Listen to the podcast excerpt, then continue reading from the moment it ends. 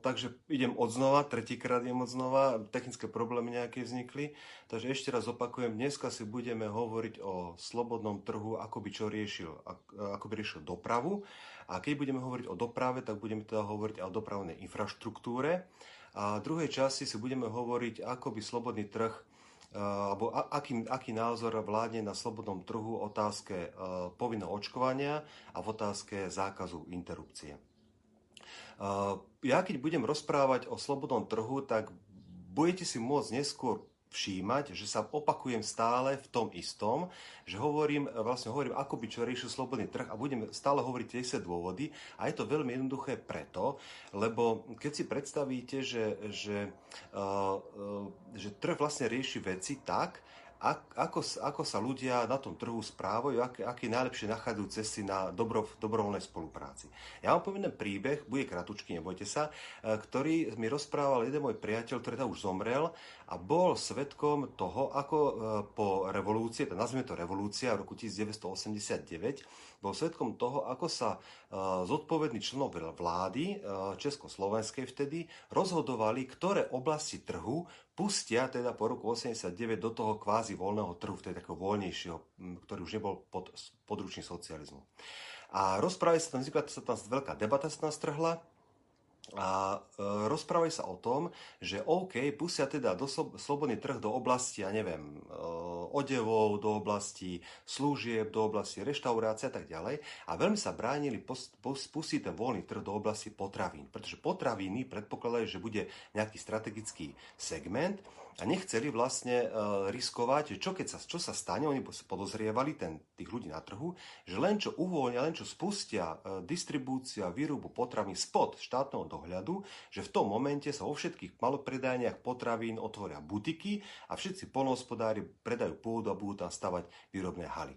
Uh, našťastie v tej veľkej diskusii teda vyhrala tá strana, ktorá povedala, nebláznite, pustíme to všetko naraz, tie obchody a malobchody. A teda po, o niekoľko mesiacov už si nemali v jednom regáli dvojmetrové šóry horčice a kečupov, ale už sa tam majte na výber tak, ako to vidíte dnes.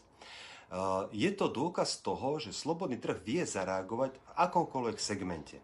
A pokiaľ uh, vie zareagovať v tom, že ak si spomínate, tak uh, počas pred rokom 89 bolo pod štátnou kuratolové kultúra, aj šport, aj kina, aj divadla teda.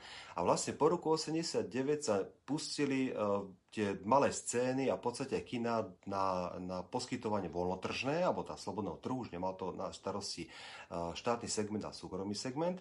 A napriek tomu tie kina fungujú, fungujú aj malé scény divadla, fungujú akvaparky, fungujú kúpaliská, fungujú ako služby, ktoré vtedy štát pustil pod svoje kurately. Principiálne to znamená, že v momente, ako, ako náhle štát ustúpi z, nejakej, z nejakého poskytovania služieb, tak v tom momente sa, pokiaľ je dostatočný záujem, tak v tom momente na slobodnom trhu vznikne nejaký subjekt, ktorý tieto služby bude poskytovať. A keďže, patrí, keďže platí ten princíp pri, pri kíne napríklad, tak nie je dôvod, prečo by tento princíp neplatí pri, pri akomkoľvek ďalšom segmente na trhu. Je to ako keby sme si povedali, že OK, gravitácia platí, ale nie vo vode. Napríklad vo vode sa nadnášam, tak gravitácia tam neplatí. Takže pokiaľ principiálne platí nejaká vec, a tak malo by, mali by, uh, nie, mali by určite sa nájde na tom trhu uh, subjekt, ktorý ponúkne, uh, ktorý ponúkne uh, splnenie služieb všetky, ktoré sú na trhu dopytované. Pokiaľ to funguje v kine, nie je dôvod, prečo by to nemalo fungovať v inom segmente. Vrátim sa teda k tej doprave.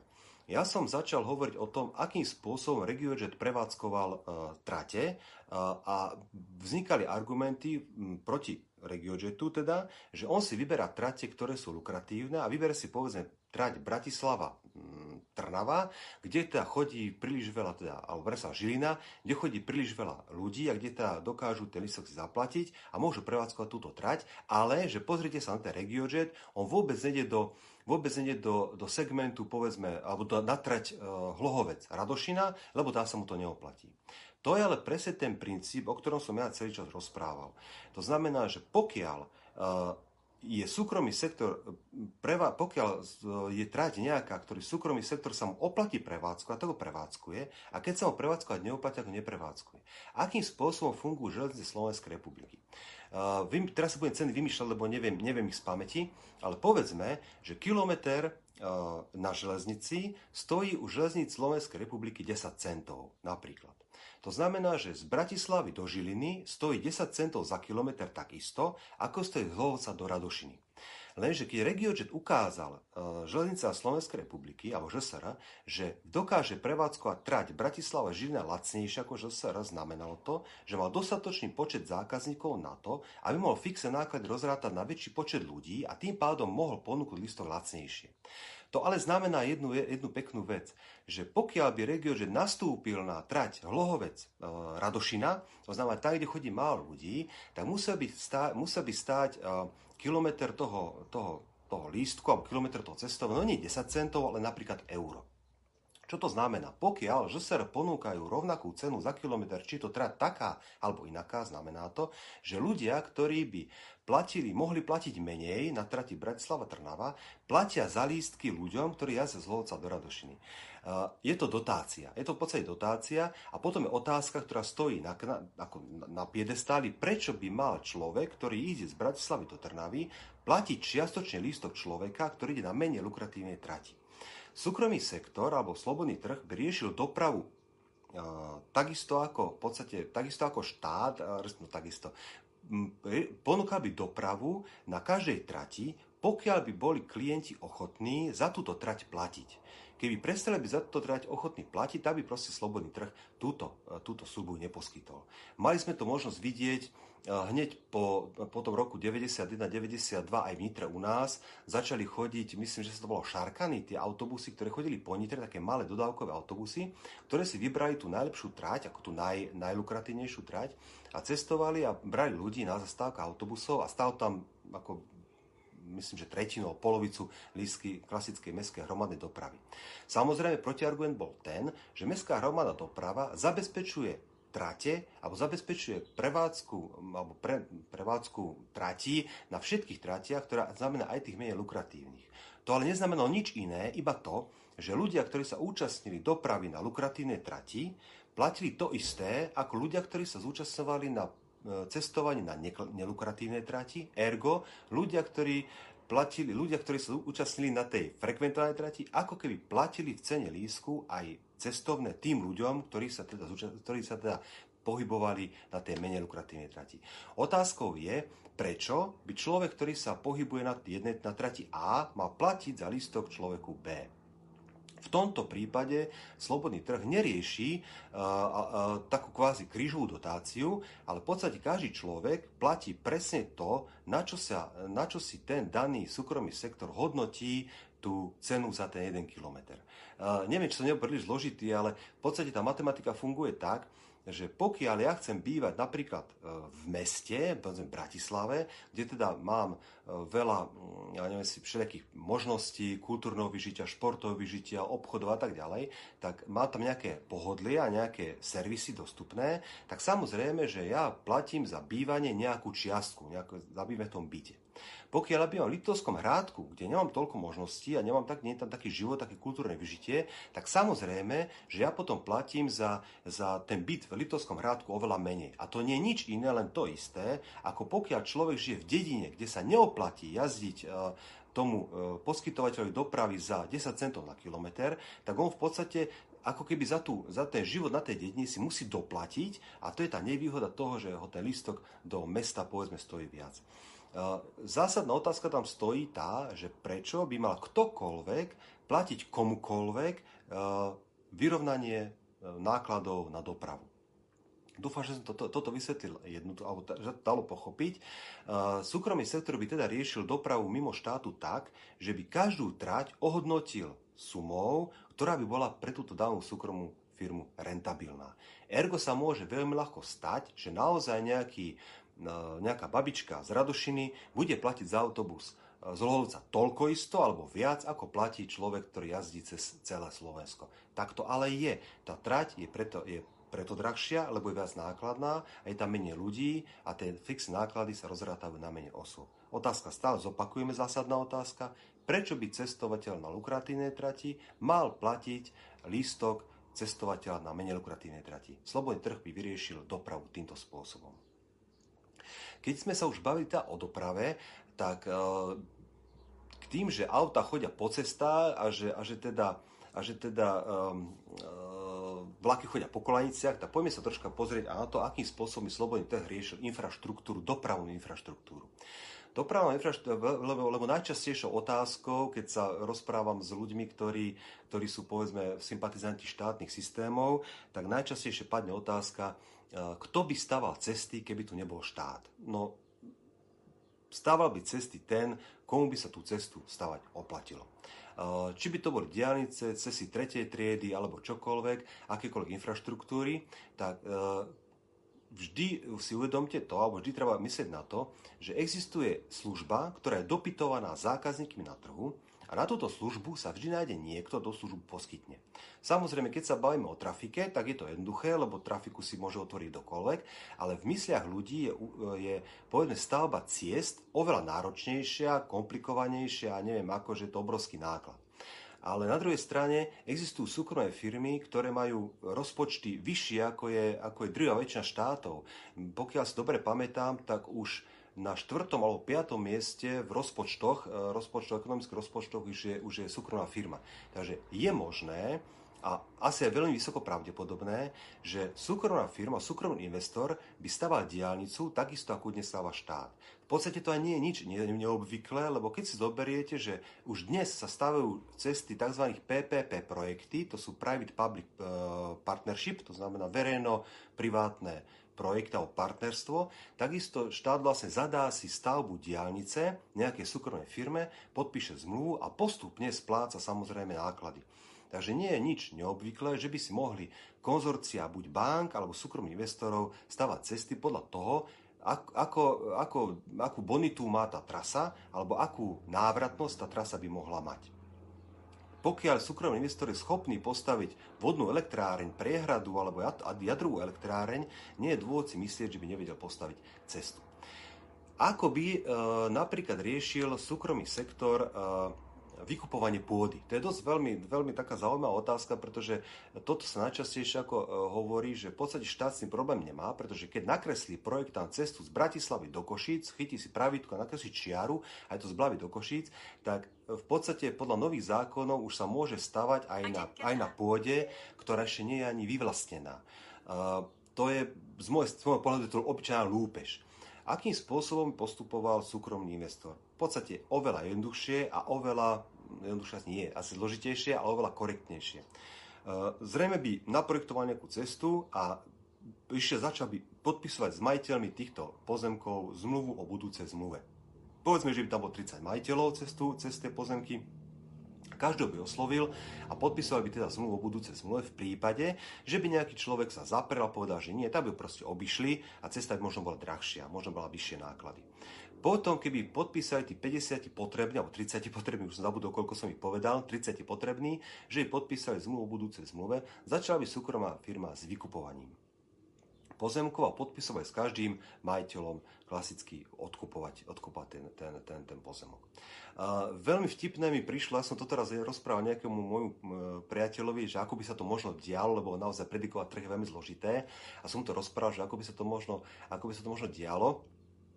A on mi tak vtipne povedal, že, že čo keby sa niekto štorcol a teda nechcel ten, ten pozemok predať. A, a hovorím, vieš, to je ťažké, lebo má zmluvu o budúcej zmluve, uh, pokiaľ podpísal, lebo ten investor by nezačal stavať, keby nemal podpísané zmluvu o budúcich zmluvách. Logicky, že by do straty. Ale možno by to aj začal, neviem akým spôsobom, ale prípade, že by teda začal, tak je nezodpovedný a nech si vyžere tú svoju hlúposť e, do dna, ale keby teda sa udiala nejaká chyba, ja si celkom dobre neviem predstaviť, ako by sa to mohlo udiať, keďže sú zmluvy, e, súdy a neviem čo, to sa budeme hovoriť na budúce, tak by povedzme, že by sa naozaj stalo to, že sa nejaký chlapík štorcne a povie, že ja to teda, ja som síce zmluvu podpísal, ale teda som si to rozmyslel a teda tento pozov nepredám, alebo ho predám za, neviem, 100 násobok ceny, pretože by to bol špekulant.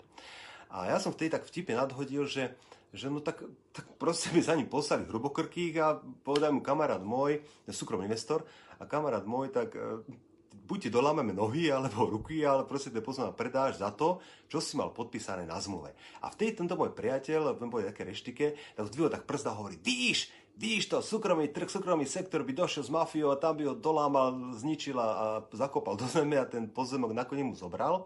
A ja som musel tak sedieť a hovorím si, asi, asi má pravdu a, a e, ten súkromný sektor, no asi by to tak možno aj bolo. A v tom mi nejako docvaklo a hovorím si, počujem, a ako to robí štát? Ten sa ťa nepýta. Tento postaví, a vybavené. A nemôžeš sa ani štorcnúť, ani sa nemôžeš nikam otočiť, ani nikomu nič povedať. Samozrejme, tam v Považskej Bystrici vedie diálnica nad, nad hlavami ľudí. A vtedy som si uvedomil jednu vec a ja ju teraz poviem, aj keď ju budem možno používať čo najmenej, budem sa snažiť ju používať čo najmenej. A tá, vždy keď vysvetlím o slobodnom trhu, ako by čo riešil slobodný trh, tak e, ja hľadám samozrejme možnosti, že to môže riešiť takto, alebo to môže riešiť inak, alebo hen tak, alebo akokoľvek. Ale v podstate na to veľmi jednoduchá odpoveď. Uh, uh, ak nie si, ak nevieš nájsť spôsob, alebo ak nie si spokojný s tým, ako by čo riešil slobodný trh, v reálne si spokojný s tým, ako to rieši v súčasnosti štát, a na túto odpoveď e, v druhej väčšine dostávam odpoveď nie. A otázku dostávam odpoveď nie. A e, samozrejme máme tam kopec vy, vyčitiek voči súdnictvu e, štátnemu, voči zdravotníctvu štátnemu, školstvu, kultúre, furt sa rozpadávajú nejaké štadióny, hrady sa rozpadávajú, kina, e, pardon, divadla, národné divadla a tak. A vlastne, keď pozriete nejaké správy alebo nejaké noviny čítate, tak neustále nejaký článok je o tom, že ako čo sa niekde chýba, ako čo sa rozpadáva, ako čo je v dezolátnom stave, internáty školské a neviem čo všetko. A toto vlastne, na toto je ako keby otázka, že dobre, ak nie si spokojný, ako by to riešil možno slobodný trh, ty si fakt spokojný, ako to je dnes, tu tento argument ako, ako veľmi málo kedy používam, lebo to je taký argument o slepej uličky, lebo nechcem ukazovať na to, že pozrite, ako, sa, ako, to má, ako to má na nič, alebo ako to má doničené, alebo ako to nevie fungovať. Ja rád, ja rád sa púšťam po tej druhej ceste a to, ako by to mohlo fungovať lepšie. To je, to je pre mňa taký, taký, uh, taká hlavná, taký hlavný motív, že nehľadaj, uh, nehľadaj chyby toho súčasného stavu, ale skús povedať, že ako by to mohol riešiť ten slobodný trh, nájsť tú možnosť a ako by to vedel efektívnejšie riešiť. Ja stále tvrdím, že ľudia na slobodnom trhu uh, pri dobrovoľnej výmene a dobrovoľnej kooperácii dokážu nájsť najefektívnejšie riešenie. A že efektívnejšie riešenie sa nedá nájsť intelektuálnym spôsobom, ale len tým, že každý človek sleduje vlastné záujmy. A toto je pre mňa najúžasnejší znak slobodného trhu a vôbec trhu. Najúžasnejší znak je ten, že napriek tomu, že človek chce povedzme, že ide za ziskom, že chce mať z toho čo najväčší profit z toho, z tej činnosti, čo robí, tak ten svoj najväčší profit dosiahne iba tým, že má čím viac zákazníkov. Zákazníkov a spotrebiteľov má tým viac, čím sú spotrebitelia s službami spokojní. A spotrebitelia sú spokojní tým viac, čím on poskytuje služby, ktorými tých spotrebiteľov uspokojuje. Je to neuveriteľný kruh a preto, je stále, preto ma stále slobodný trh fascinuje, pretože napriek tomu, že ten daný povedzme súkromník, alebo ako to nazvať, alebo súkromný sektor, že e, ťahá, ako keby on, predstavte si, že ten majiteľ firmy alebo majiteľ továrny, on vôbec nemusí sa starať o to, či, či uh, on môže sledovať len vlastný záujem. On sa vôbec nemusí stať o iných ľudí, o žených ľudí sa musí starať a môže kašľať na všetko ľudí okolo seba a len tým, že on ťaha za sebou, e, že chce mať viac a viac a viac, to je ako jedno, tak, tak tým vlastne ako prirodzene ťaha tých ostatných ľudí. Samozrejme, ak si spomínate na prvé alebo druhé druhú rozpravu o slobodnom trhu som to vždy hovoril, že jedna podmienka musí to byť princíp neagresie. Nesmie byť agresívny. Slobodný trh nemá rád agresiu, respektíve nepripúšťa. To je veľmi zaujímavé, že napriek tomu, že ten človek vôbec, akože on si, on si ide po svojom, za svojím, ale on čím chce mať viac, tým musí spotrebiteľom dávať viac, aby tí ľudia sa ním išli inak, inak padne. A možno sa teraz viacerí usmejete, ale ja som presvedčený o tej, o tej, o tej, práv, o tej vete, ktorú teraz poviem, že najväčším pánom na trhu je spotrebiteľ. A ten najväčší, v súčasnosti voláme kapitalisti, ten najväčší kapitalista nič iné, iba služobník spotrebiteľa. To, že my si to nechceme priznať, to je druhá vec a s tým ako neviem nič robiť. Ja ešte, ja ešte vám, teraz, ma napadl, teraz mi napadla ešte jedna vec, um, to na čas, uh, napadla mi ešte jedna vec uh, ohľadom tých ciest, keď som vysvetloval, že prečo je vlastne cena lísku z, alebo cena kilometra z, z Hlovca do Radošiny by mala byť drahšia ako cena z Bratislavy do Žiliny, tak ja som mal asi pred 3, 4, 5 rokmi jeden veľmi krásny rozhovor s, s obchod, so synom obchodného partnera, ktorý si veľmi vážim, je to chalanisko, veľmi inteligentný, rozhľadený, rozumný, absolvent teraz neviem, či americká alebo anglickej vysokej školy ekonomickej. A ja som s ním mal takú diskusiu a rozprávali sme sa a on práve bol tak, tak bol krásne mladý a tak nádherne mal také nádherné myšlienky, mal, že naozaj sa musel pozastaviť na, a, keď rozprávať sa s ním a on mi on hovoril o tom, že on je za to, aby, aby mobilní operátori mali povinnosť poskytovať povedzme núdznym ľuďom, povedzme nejaké babičke na, na Vyhnalove, nejaké dedinke, aby mali poskytnúť zdarma telefón. A ja som sa o tej pýtal, že prečo. A on mi hovoril, že no lebo ten človek je sociálne slabý a on potrebuje telefón a čo keď je chorá, potrebuje zabávať rodine a neviem čo všetko tam, tam porozprával mi. A ja som, teda, ja som sa opýtal, dobre, a povedz mi teda, záleží na tom, aby tá babka teda mala telefón. A on povedal, samozrejme, že mi záleží, že by som chcela, aby ona mala telefón. Tak, hovorím, tak ja mu hovorím, tak chod do, oper, choď operátorovi, kúp telefón za 24 eur a zanes to tej babke.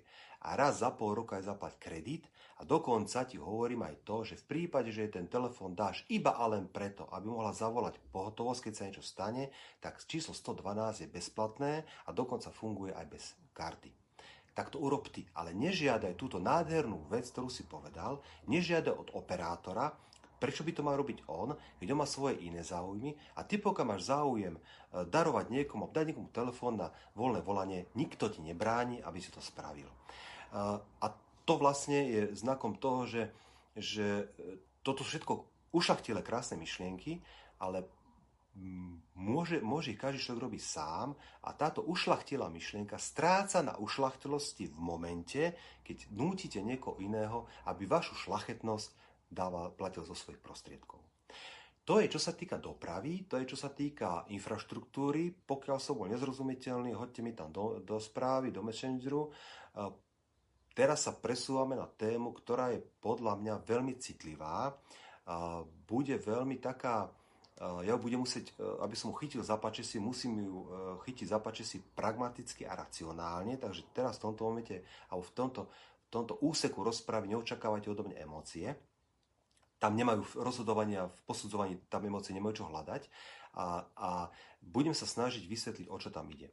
Sú teda e, dve, dva, dva také, dve také témy a to je zákaz interrupcie a povinné očkovanie. Ja som si tieto témy vybral spolu preto, lebo veľmi spolu súvisia.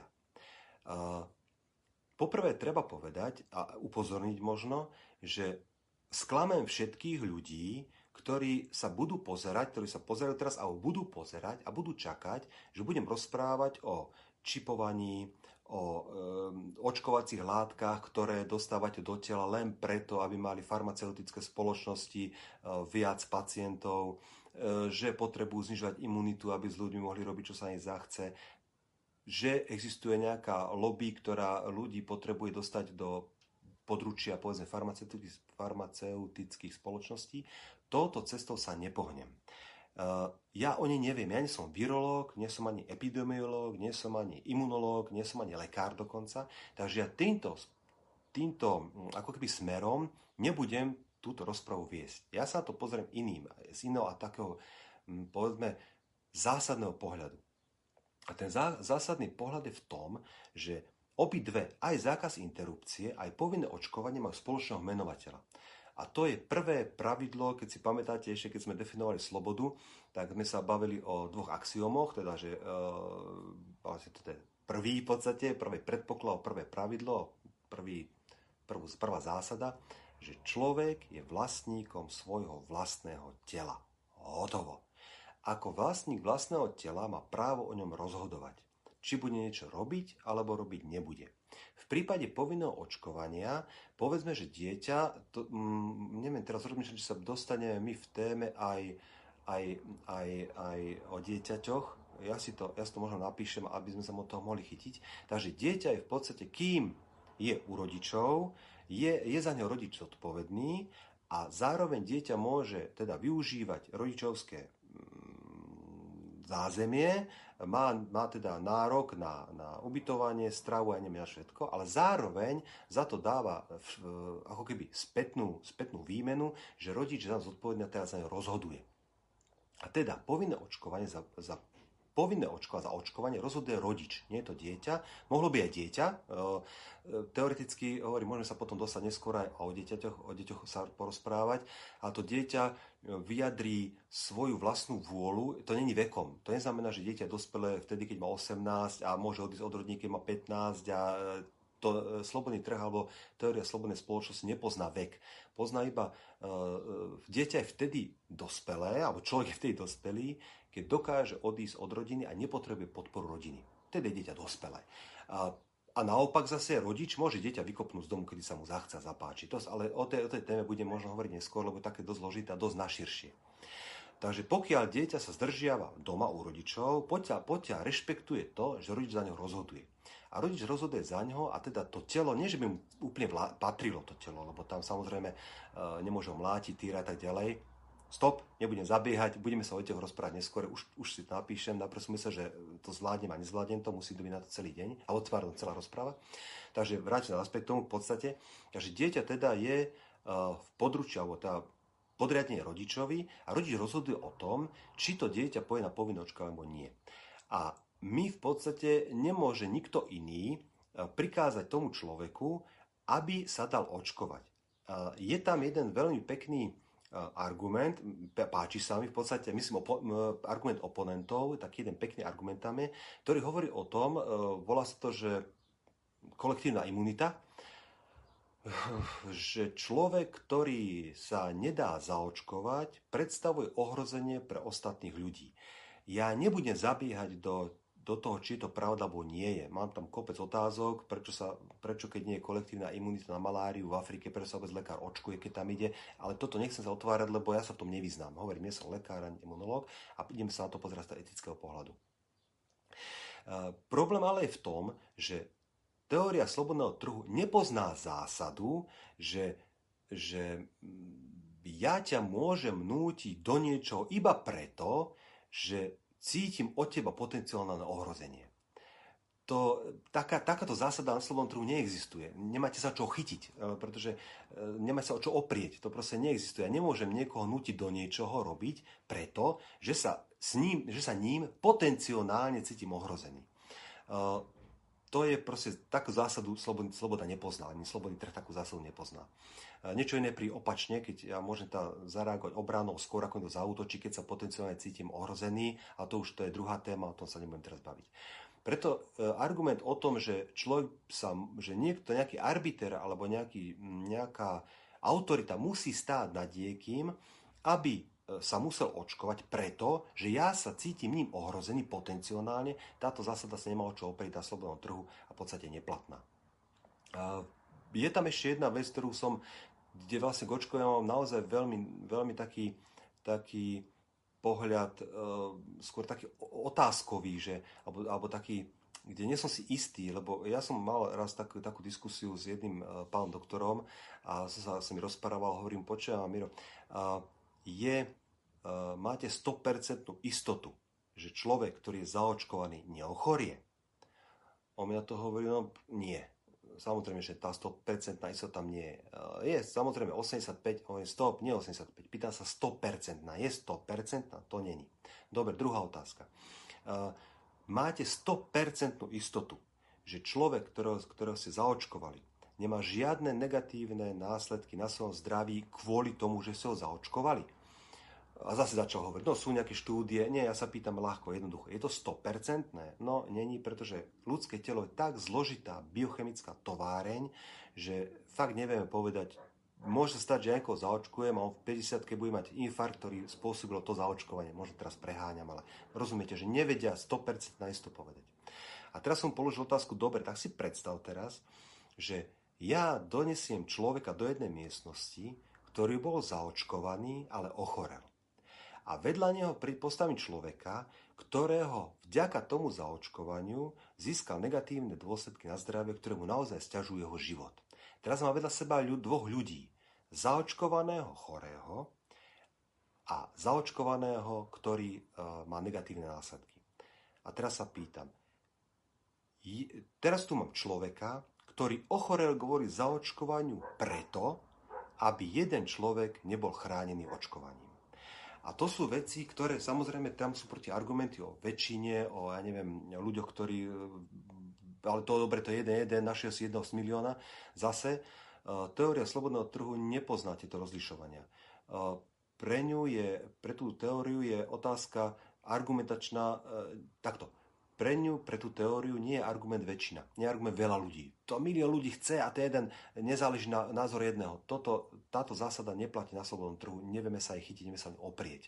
Každý človek má takú hodnotu, ako majú všetci ostatní ľudia a slobodný trh, nie, samozrejme v prípade agresí a tak tam už sloboda padá, alebo, ale, ale reálne, reálne, keď sa bavíme o teórii slobodného trhu, tak neexistuje argument, týchto je viac a preto musí ho, musím ho zaočkovať, je mi úplne jedno, či ochore, neochorie, ser, kašlem na to, pretože, ale pre mňa je milión ľudí dôležitejších ako tento jeden. Tam množstvo nehrá, v teórii slobodného trhu nehrá množstvo úlohu. E, to je o povinnom očkovaní. Takže hlavný dôvod, prečo teda som proti povinnému očkovaniu, je, je porušenie, porušenie druhého pravidla slobody, ktoré hovorí, nikoho nie je možné nútiť robiť to, čo robiť nechce. O tom, o tom nie debaty. A to je, teraz sa poďme pozrieť na, na zákaz interrupcie. Je to, je to, preto som ich spojil, povinné očkovanie a zákaz interrupcie, lebo majú v zásade ten istý problém a majú to istého menovateľa. A to je vlastne zase uh, prvý axiom, uh, som vlastníkom svojho vlastného tela. Ak sa žena rozhodne, že chce podstúpiť interrupciu, tak nie je nikto, kto by v tom mal právo zabrániť. A teraz pozor, budem necitlivý, bez ohľadu na to, v akom mesiaci tehotenstva je. Jediný, kto môže zabrániť interrupcii, je človek, ktorý je tú interrupciu spraviť odmietne. Zase na báze slobody nikoho nie je možné nutiť robiť to, čo robiť nechce. Pokiaľ sa iného nenájde a lekár pokiaľ to odmietne, tak je to jeho právo odmietnúť tento zákrok vykonať. Tam je v tom, v tom celom, tom celom problém, alebo v celom tom, tom nazvať probléme, v celom tej množine tých, tých, tých otázok je tam podstatná tá otázka, že, alebo ten dôvod, že väčšinou sa rozpráva o tom, že žena, ktorá ide na ukončenie tehotenstva zabíja plod alebo život. To e, rozprávajú tí pro-life aktivisti. A tam je ale nepochopenie, tam je základ nepochopenie celého procesu. Ja som sa nerozprával so všetkými ženami, ktoré podstúpi túto, tento proces a, a vôbec nedokážem ani si predstaviť, akým, akým peklom tie ženy musia prechádzať a vôbec ešte sa o tom baviť, pokiaľ absolútne necitlivé a, a e, takže nerozprával som sa so všetkými, ale s tromi ženami áno. Ja uvedomujem si, že to je veľmi malinký štatistický vzorčok, vzorček, ale ani jedna z nich nešla na interrupciu s úmyslom zabiť plod. Všetky tri, a ja si dovolím tvrdiť, dovolím sa tvrdiť s istotou blížiacou sa k tým percentám, že žiadna žena nejde na interrupciu s úmyslom zabiť plod. Druhá väčšina žien ide s úmyslom zbaviť telo organizmu. To, že ten organizmus nie je schopný prežiť mimo teli, tela ženy, to je vec, ktorá je irrelevantná voči jej samému rozhodnutiu. A nikto nemá právo a, nútiť robiť človeka to, čo robiť nechce. A znamená to, že, že pokiaľ je to moje telo, tak ja si s tým môjim telom môžem robiť, čo uznám za vhodné. A je tam jedna vec, ktorá, alebo taký, taký E, taký bod, kedy sa hovorí, dobre, ale tým svojím činom zabiješ, zabiješ uh, živý, ži, život alebo zabiješ nejaký, nejaký organizmus. Uh, ja hovorím, opakujem ešte raz, pochybujem, že akákoľvek žena ide na interrupciu s úmyslom zabiť plod. Každá ide s tým, že teda vyňať organizmus svojho tela.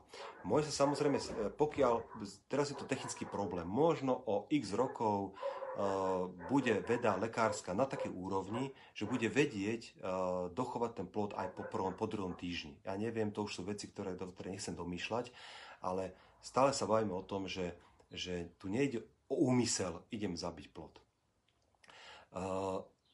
Tam e, potom ešte, ešte sa stretávam z tých, tých, z tých protiargumentov v tom, že vlastne pokiaľ ja idem za svojím a musím dávať pozor, čo môj výkon, čo môj výkon, akože, čo je dôsledom môjho činu, a to je vlastne úmrtie toho, toho, toho života, tak ja na to používam príklad, kedy sa presuniem povedzme o, do dospelosti a na Slovensku e, tá do, dospelosť dvoch tých činiteľov, aj teda, aj teda konajúceho, aj teda toho ako keby obete.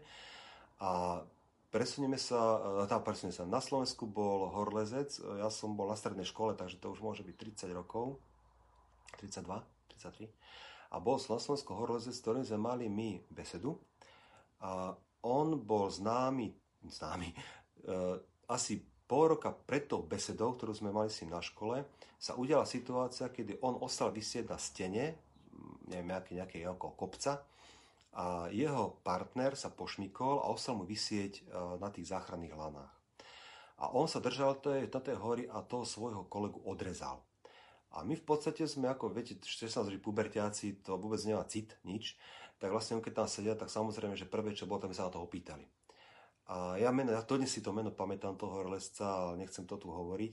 A my sa vtedy na to opýtali, že teda odrezal si toho svojho partnera. Samozrejme ten dostal ako triašku, a pretože to bolo tesne, a možno 3 mesiace potom, čo to urobil. Zosypal sa nám tam, beseda sa skončila, ale mňa, mňa, vo mne to zanechalo takú, takú nejakú, taký, taký pocit, alebo takú nejakú, taký vnem, že v podstate uh, nám samozrejme potom ten telocvikár vynadal ako deckám, čo sa normálny, však ako on, on tam potreboval prežiť a to bola otázka prežitia a, to, a neviem čo všetkého.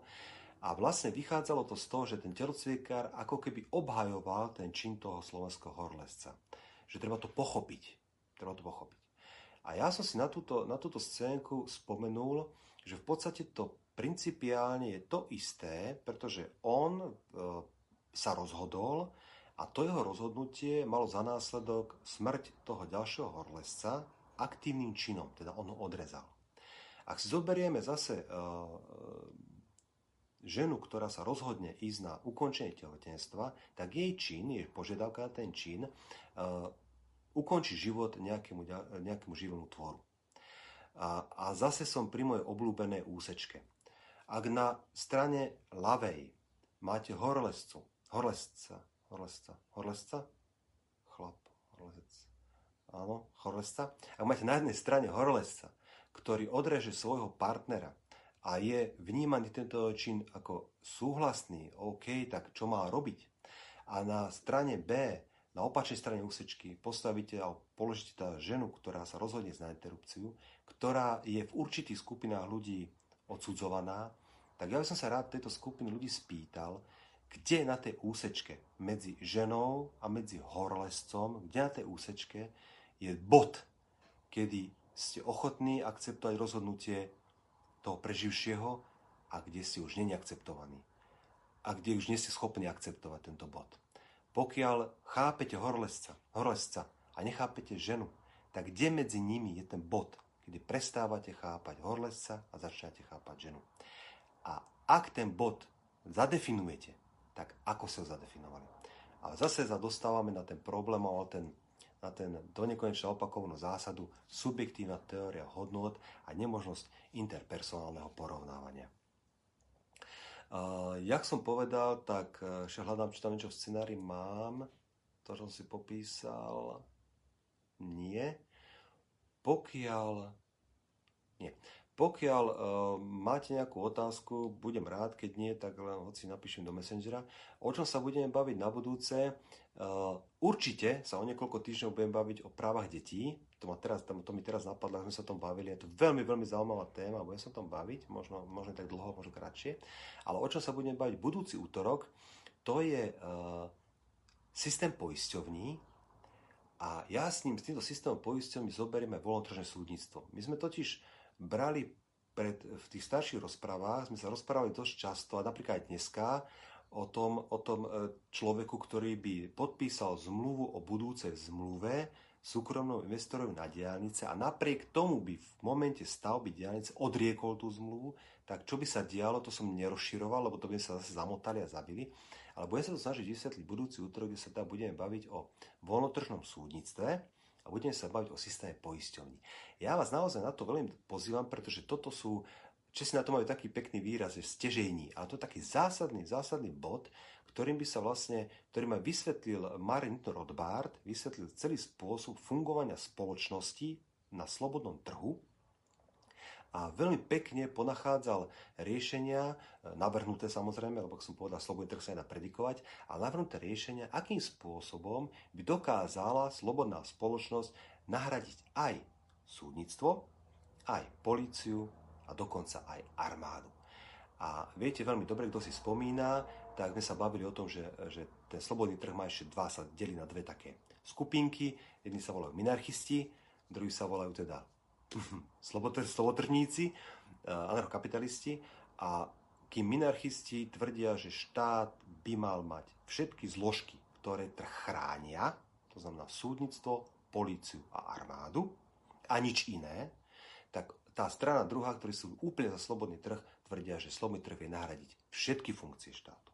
A problém minarchizmu je v tom, v tej viere, a dokonca môžem povedať, že tejto viere prepadol aj Ludwig von Mises, veľmi inteligentný pán, ktorého sa naozaj oplatí sem tam si prečítať o myšlienky, kde podľa môjho názoru naivne veril, že pokiaľ niekomu dáte moc, aby mal pod rukou armádu, policiu a súdnictvo, tak podľa môjho názoru je naivné si myslieť, že tento človek, táto skupina ľudí nebude chcieť neskôr rozhodovať aj o ostatných oblastiach trhu. Mises to vyriešil demokraciou. To nebudem, to by som sa zase za ďalšiu hodinu išiel, takže nie, nebudem, ale možno sa k tomu zase dostaneme.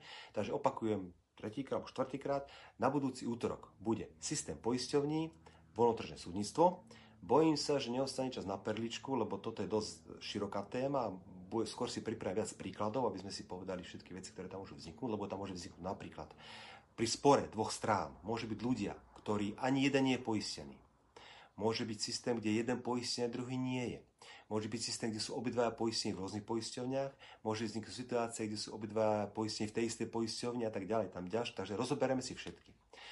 A preto asi nedostane čas na perličku. A teraz by som vás veľmi rád pozval na sobotu do Serede, do Domu kultúry Sereď, kde sa uskutoční Avatar Fest, kde bude mať o jednej prednášku o 13.00 v sále, neviem akej, ale na programe to je, kde budem hovoriť o slobodnom trhu, kde môže prísť k interakcii medzi nami, kde tí, ktorí som zaujal, tak, alebo ktorí sa zaujímajú túto, o túto teóriu, alebo túto, o tento vlastne systém, systém slobodnej spoločnosti, môžu sa priamo zapojiť do interakcie, môžu mi tam podať príklady, lebo keď ja rozprávam tejto rozprave, alebo v týchto rozprávach, tak ja hovorím niekedy tie, tie protiargumenty, čo stretávam s etatistami alebo s tými ľuďmi, ktorí pokladajú štát za, za, za potrebný, tak ja sa s tým stretávam, takže viem nejaké, nejaké protiargumenty aj použiť v tých príkladoch, ale nie je nič na to, ako je to viete použiť priamo a, a ja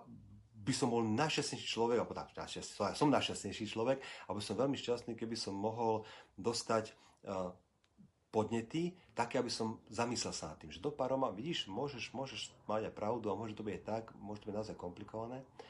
A mám rád tieto rebusy, ktoré, sa, ktoré hľadajú problémy, úvodzovka problémy slobodného trhu. Mám, mám ich rád a e, snaží sa ich, snaží sa ich nejakým spôsobom nájsť riešenie a a zrovna včera som mal diskusiu o slobode, o, slobo, o, bože, o slobode slova a mal som diskusiu veľmi peknú o Facebooku, kde vlastne e, môj oponent e, rozprával o tom, že Facebook by mal byť regulovaný, aby ne, nemazal príspevky. Ja napriek tomu, že kto ma pozná troška bližšie, tak vie, aké mám názory na, vôbec na spoločnosť ako takú a na život a, a napriek tomu, že, že pokladám to za za mm, nemorálne a neetické mazať príspevky, tak skláňam sa pred silou slobodného trhu, skláňam sa pred silou a, be, a, a zásadou vlastníctva, pokiaľ sa mi nepáči, že Facebook maže, môžem ísť inde. Ďakujem pekne za pozornosť. Ospravedlňujem sa ten začiatok. Mal som technické problémy s, s telefónom aj s volajúcim synom, ktorý ma vyvolával. Vidíme sa teda v útorok na budúce, na budúci útorok a prajem vám pekný večer. A sladké sny ešte skoro. Tak pekný večer zatiaľ. Dovidenia.